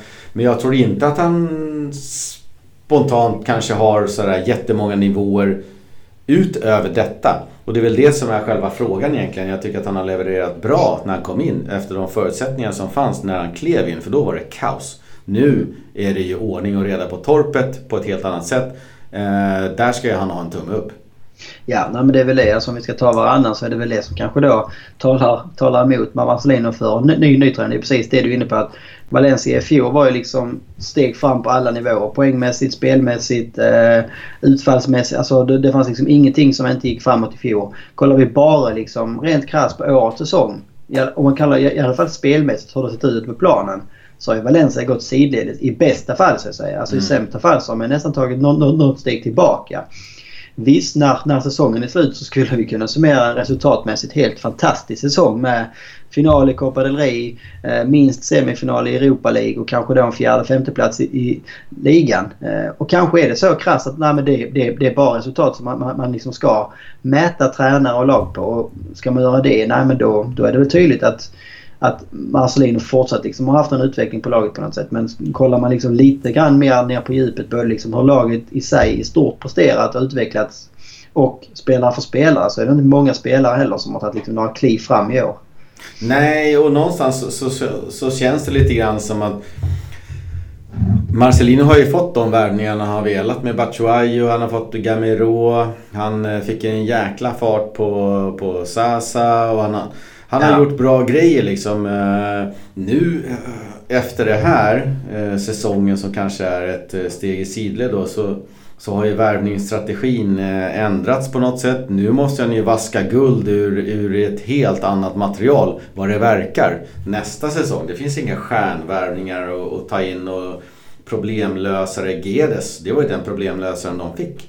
Ja. Nu är det Vallejo och Sainz och de här killarna från Segunda liksom. Det, det är helt annan värvningsstrategi. Så att Marcelino, jag vet inte. Han, han måste hitta på någonting helt nytt nu för att uh, lyfta till nästa steg. Ja, och det är väl också det man kan alltså, ifrågasätta, eller fråga sig i alla fall. Valencia, vi var inne på det för något poddavsnitt, att man har varit väldigt tydlig med att strategin framåt för Valencia det är det liksom. Att satsa på unga spelare, ha akademier och liksom få upp e-, e-, egna spelare i truppen. Och är Marcelin, den tränartypen som liksom är bra på att alltså, utveckla ungdomsspelare, att forma dem till färdiga spelare. Att liksom få en oslipad diamant och göra den riktigt bra och kräma ur liksom 110 av liksom en en sämre på pappret trupp. Nej, alltså jag är inte helt säker på att han är rätt tränartyp då. då det är det jag menar med att Valencia måste göra en analys liksom och se vart vill, vilken strategi vill vi, vi, vi som klubb ha? Vilken typ av spelare ska vi ha? Och vilken typ av tränare är Marcelino? Eh, om inte de liksom funkar 100% så kanske man då ska måla upp en annan tränarprofil och kolla på. Nej, så är det och, och nu har vi glidit ifrån de eh, positiva prylarna lite grann som vi funderar på att vi ska dra upp i början. Men om man tänker på att defensiven nu är grundmurad och uppbyggd och känns väldigt solitt just nu. Risken med att ta in en ny oprövad tränare i Valencia. Ska man falla i gamla hjulspår? Eh, de eh, frågorna måste ju såklart ställas. Liksom att, eh, hur bygger man vidare på den här defensiven? Kan Marcelino ta ett tillsteg? Och, och, och vem tar man in istället då? Faller man in i gamla hjulspår där man hela tiden ska ha någonting annat? Ja men det är väl det. Alltså, det är väl den största kritiken som jag möter, eller man ska säga, med de som liksom är helt allergiska mot att byta ut Marcelino. Det är väl just det här att man liksom man pratar bara om historiken. Nej men kolla vadå vill du byta tränare? Kolla hur det gått varje gång vi bytt tränare innan. Och det går liksom inte att säga emot men det, det jag tycker man missar där det är att Valencia idag och Valencia då är vitt skilda klubbar. Idag mm. finns det liksom en stabilitet, en grund bakom Marcelino i den sportsliga ledningen med Alemania. Alltså, det, det, det, fanns inte då. Alltså, Valencia innan var tränaren och när man bytte ut honom så liksom gjorde man dåliga analyser och tog in helt fel tränare hela tiden. Alltså, jag har väldigt svårt att se att Valencia skulle falla tillbaka på det, det, det sättet med den den stabiliteten och grunden som finns i klubben idag som man liksom byggt upp organisatoriskt. Det är det jag tycker att man lite för lättvindigt bara säger att Nej, men du ser hur jävla dåligt det gått varje gång vi byter tränare innan. Och jag hade ju haft samma sportchef och samma president så hade jag nog hållit med men just nu håller jag inte alls med om just det argumentet i alla fall. Nej, jag tycker att eh någonstans så, så, fanns det ganska länge under Unai Emery och vad heter han, Nuno som tränade ett tag att det fanns ju en, en svansföring och ett krav om att Valencia skulle vara en viss typ av klubb. Slutspel i Champions League och, och den kravbilden fanns ju hela tiden där.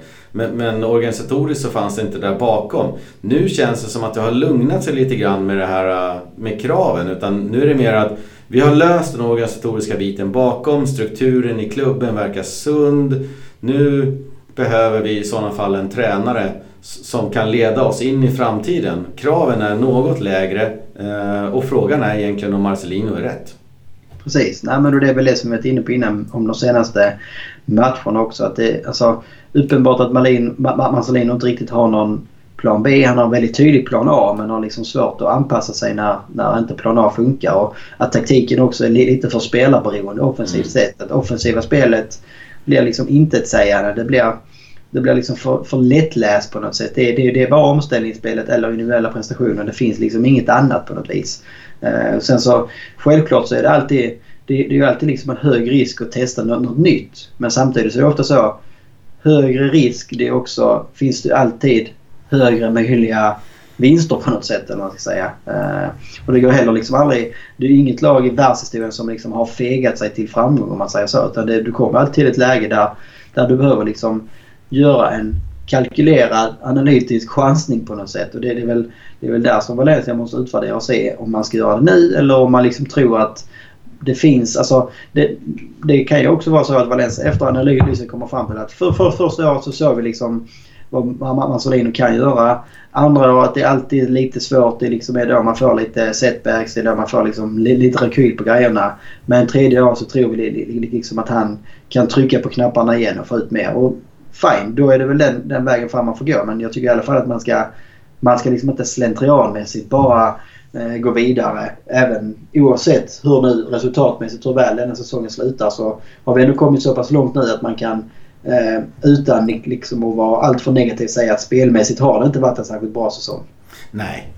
Jag tror däremot att resultatmässigt med, med en Copa del Rey-final och en, eh, eller en Europa League-semi och en kamp om CL-platser så, så, har nog eh, Marcelino uppfyllt de kraven som Valencia har haft på honom för att ge honom Absolut. fortsatt förtroende. Så att jag ja. tror att han kommer att leda laget framåt under nästa år. Och frågan är vad man har lärt sig om, om Valencia i det här läget. Vad, vad, vad, är det som funkar i Valencia och vad är det som inte funkar? Och kan man ta nästa steg därifrån? Kan man lära sig någonting? Kan, kan man liksom mutera det här laget eller, Valen, eller Marcelinos eh, taktik till att liksom ta ytterligare steg? Går det att göra tycker du? Eller tror du? Ja, det är, alltså, det är det som är 10 miljoners frågan att säga. Såklart. Alltså, nej, men det är väl alltså det, det jag tycker man sett i år.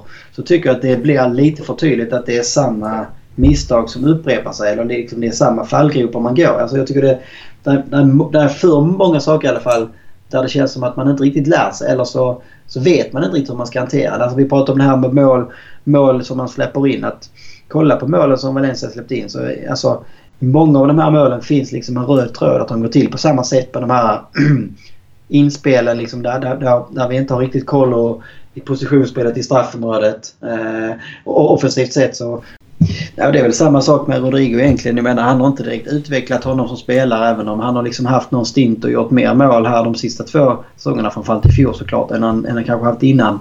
Så har han inte utvecklat honom till liksom en färdig, stabil eh, anfallare som levererar omgång efter omgång som många andra spanska anfallare gör. Mm. Nej, så är det och det är väl så med många andra spelare också. Så att, eh, vi får se om eh, Marcelino är den rätta tränaren för nästa år. Ska vi försöka komma till någon typ av eh, beslut här? Om, om du börjar med vad du tycker om eh, Marcelino, ja eller nej, in i framtiden utan att sätta någon tidsaspekt på det. Vad säger du då? Nej, utan tidsaspekt så blir det ganska enkelt för mig att då tror jag inte Marcelino är den tränaren som Valencia ska ha, säg två, tre, fyra år framåt i tiden. Sen så tror jag att det kommer bli, alltså för min del blir det lite avgörande. Om man kvalificerar man sig för Champions League nästa säsong så blir det klart kontraproduktivt att säga att då tycker jag inte Marcelino ska vara kvar. För då kan ju många mena på att då har han förtjänat att vara kvar. Men då, då känner jag mer att kommer vi till Champions League och vi vet att vi kommer få den budgeten det innebär.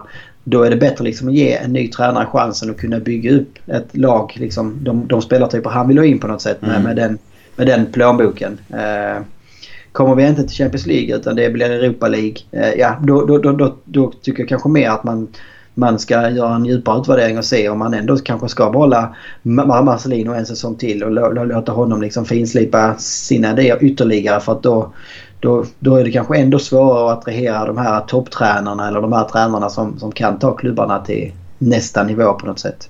Ja, men jag är lite inne på samma spår där ändå. Jag känner att eh, Ehm, hatten av för, för, Marcelino och hans del i, i den uppryckningen som, som Valencia har gjort. Det är inget snack om saken att han har Speciellt förra året varit väldigt bidragande till, till att eh, Valencia nu är med och slåss om eh, Europaplatser och det var ju det som, som målet var efter två stycken tolfteplatser.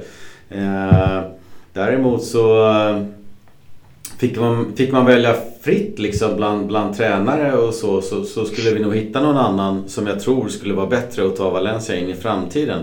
Men det handlar också om vem vi kan få. Så att mycket handlar om eh, vem som kommer in istället och där har ju Valencia en annan situation nu än vad man har haft tidigare. För tidigare, de senaste två, tre åren, då har det handlat om någon annan bara. Det spelar ingen roll. Ja, Ta in någon annan jävel bara. Ja. Eh, nu handlar det om att nu måste vi ha in någon bättre. Och hittar vi någon bättre, eh, vilket jag tror vi behöver göra för att ta nästa steg. Då tycker jag att vi ska ta den. Eh, och, det, och det är ju liksom inte en Kikiset igen eller någon, någon sån här. Utan vi, snackar någon annan typ av tränare som, som har framtidsplaner och, och som kan ta oss nästa steg. För att Eh, får vi inte den typen av tränare då tror jag att eh, Marcelino kan göra en, eh, en till säsong nästa säsong på ett bra sätt och, och vara med och slåss om Champions League-platser igen. Ja. ja, men i min bok så ska det ju vara en... Nu är det enkelt och populistiskt så är det kanske. Men det ska ju vara någon slags Rafa Benitez typ. Alltså en tränare ja. som, som kan göra underverk med en mindre budget. Alltså Valencia kommer ju aldrig ha samma budget som Real och Barca i alla fall. Man, man, kan, man kan absolut närma sig att det är lätt att gå rent ekonomiskt men, men det kommer ta några år att komma ikapp där. Så det är liksom en tränare som Rafa Benitez eller som Diego Simeone var när han kom till Atletico liksom, som kan verkligen maxa ut det, den spelartruppen han har till sitt förfogande på något sätt. Ja, och det finns ju unga, hungriga, riktigt skillade tränare där ute. Det gäller ju bara att hitta dem och det gäller ju att maximera eh, den typen av, av insats från en sån tränare. Men man kan inte ta in vem som helst. Eh, så att, eh, ja, jag känner nog att eh, Marcelino någonstans har nått den nivån som, som han kan hålla. Och, och det är inte fy skam. Vi, Nej, vi kan nog överleva en säsong till med honom. Eh, och, och, och kämpa om Champions League-platser och kanske ta oss dit. och, och jag menar, skulle, ta en, skulle han ta en buckla i år så skulle han ju vara en hjälte för evigt liksom, på, på tränarposten. Men eh, jag tror inte att vi kan ta nästa steg, om det är det vi är ute efter just nu, eh, med Marcelino. Nej, nej, oavsett vad som händer så kan man ändå liksom tycka att det han har gjort har han gjort jävligt bra. Så de här två säsongerna, jag menar, oavsett hur det slutar i år. Alltså, worst case så slutar det med att vi blir femma i ligan i semifinal i Europa League och final i Copa. Men menar, lägger vi ihop de här två säsongerna så menar, är det ju oavsett vad alltså ett väldigt bra arbete av, av eh, Marcelino med tanke på de förutsättningarna som han kom in med. Eh, så att eh, det, det, det får man liksom inte glömma att eh, det, han, han, han har gjort det bra men det behöver liksom inte betyda att eh, han, han för det är, är den rätta även för framtiden. Nej, och med det sagt så, så, så, lyfter vi på hatten för Marcelino och jag tror ju att Marcelino blir kvar nästa säsong. Jag tror inte att man byter Marcelino oavsett vad som händer den här säsongen. Eh, men frågan är ju vilka ambitioner man har och eh, om man vågar satsa vidare från en Marcelino eh, som Alemani och Anil Murti har mycket investerat i personligen också. I med att de är en del av framgången och en del av framgången beror på Marcelinos framgångar på planen helt enkelt. Ja, nej men så är det ju. Det var, jag håller med. Jag, jag tror inte heller det kommer hända något samma. För det kändes som om man liksom i klubben hade haft andra strategier eller planer för framtiden så hade nog Marcelino kanske rykt redan i vintras eh, när det liksom fanns resultat som verkligen talade för det om man säger så. Eh, det enda som talar för att det kommer hända i sommar det är det väl för att man vill ha mer tid och utvärdera vem som ska vara den nya tränaren så att säga. Mm. Eh, så att ja, det blir en det det blir en spännande avslutning på säsongen. Det blir en spännande sommar och det, det känns väl som... För att Marcelino ska sitta helt säkert så behöver han ju nog ta sig till final i Europa League eh, och fixa en Champions League-plats. Då, då, då sitter han nog säkert. Eh, bommar vi Champions League och åker ur semifinal i Europa League så tror jag inte det är omöjligt faktiskt att eh, man börjar på allvar eh, kolla på andra alternativ. Nej, och jag menar namn som eh, Jürgen Klopp och Pep Guardiola och Diego Simeone. Eh, alltså de finns ju inte tillgängliga så att det är någon typ av eh, ett par hyllor ner därifrån man får söka på i sådana fall. Och I dagsläget så ser jag inte de namnen på de hyllorna som skulle göra det här så mycket bättre än Marcelino faktiskt. Så att vi får se. Ja, Eh, det var väl det. Det var veckans snack det. Hoppas ni tyckte att det var trevligt att lyssna på oss resonera kring Marcelinos eh, vara eller icke vara eller prestation eller icke prestation, för och nackdelar. Eh, så får vi se om han tränar laget nästa säsong. Så eh, kollar vi lite grann på scorecasten. Vi ska väl säga så här. Det var inte jättemånga poäng mot eh, Atletico borta. Det, var, det var nog näst, nästan till noll poäng mot Eibar hemma. Så det finns lite grann att räkna ihop där. Vi ämnar att komma in nästa podd med en riktigt tillspetsad tabell där vi har alla förutsättningar klara för oss inför avslutningen. Vi har ju fortfarande en Lasse i ledning och vi har en David som skuggar där bak. Jag finns väl med i kulisserna, Jens Hulander möjligtvis. Du är med också där, eh, sju poäng bakom Lasse men... Eh, ja, det blir tufft. Det blir tufft på, på två, tre matcher där. Men eh, vi, vi, kan väl ändå kika fram emot en scorecast mot eh, Huesca. Vad har vi i kikaren? Jag ser en 2-1. 1-2. 1-2. Vem, eh, vem har vi som målskytt? Nej, nu är det väl ändå dags för Guedes igen att börja leverera. du ska casha in på honom. Ja, jag tycker... Eh, ja, det, det är den enda som känns någorlunda giftig framåt när han väl har en bra dag. Ja, jag var ju ganska nära där med 4-0 mot eh, Eibar med Roncaglia som målskytt. något. Eh, jag tänker mig Huesca, det borde kunna gå en eh, 0-2. Valencia vinner den ganska stabilt. Jag känner att eh, Santemina borde få chansen. Ja, det behöver inte vara fel faktiskt. Nej, vi hoppas på det. Blir det ingenting, men det är David som är vassast.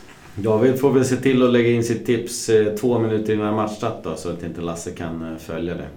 Ja, precis. Man får, skicka det anonymt om man vill.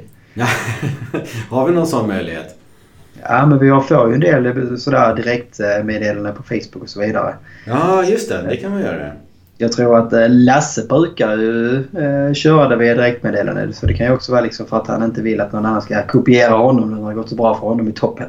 Fan, han är smartare än mig Lasse. Jag visste ja, det hela tiden. Ja, han är lurig där alltså. Nej men då så. Vi hade ju två trista förluster där mot eh, Atletico och eh, Eibar. Men vi har två härliga matcher mot eh, Arsenal och Huesca att se fram emot. Så att misströsta inte. Niklas har sagt att vi har ett extra liv kvar och det har vi faktiskt. Dessutom, eh, Arsenal-matchen är ju hur skön och härlig som helst. Det går ändå att avsluta den här säsongen på, på topp. Så att vi, eh, vi håller tummarna för ett fint resultat där. Ja, så, nej, men så är det Det kan bli en riktigt galen avslutning och det känns ju helt sjukt egentligen alltså när man tänker efter hur jäkla svängig och svajig och liksom hur lågt nere vi var där i december någon gång.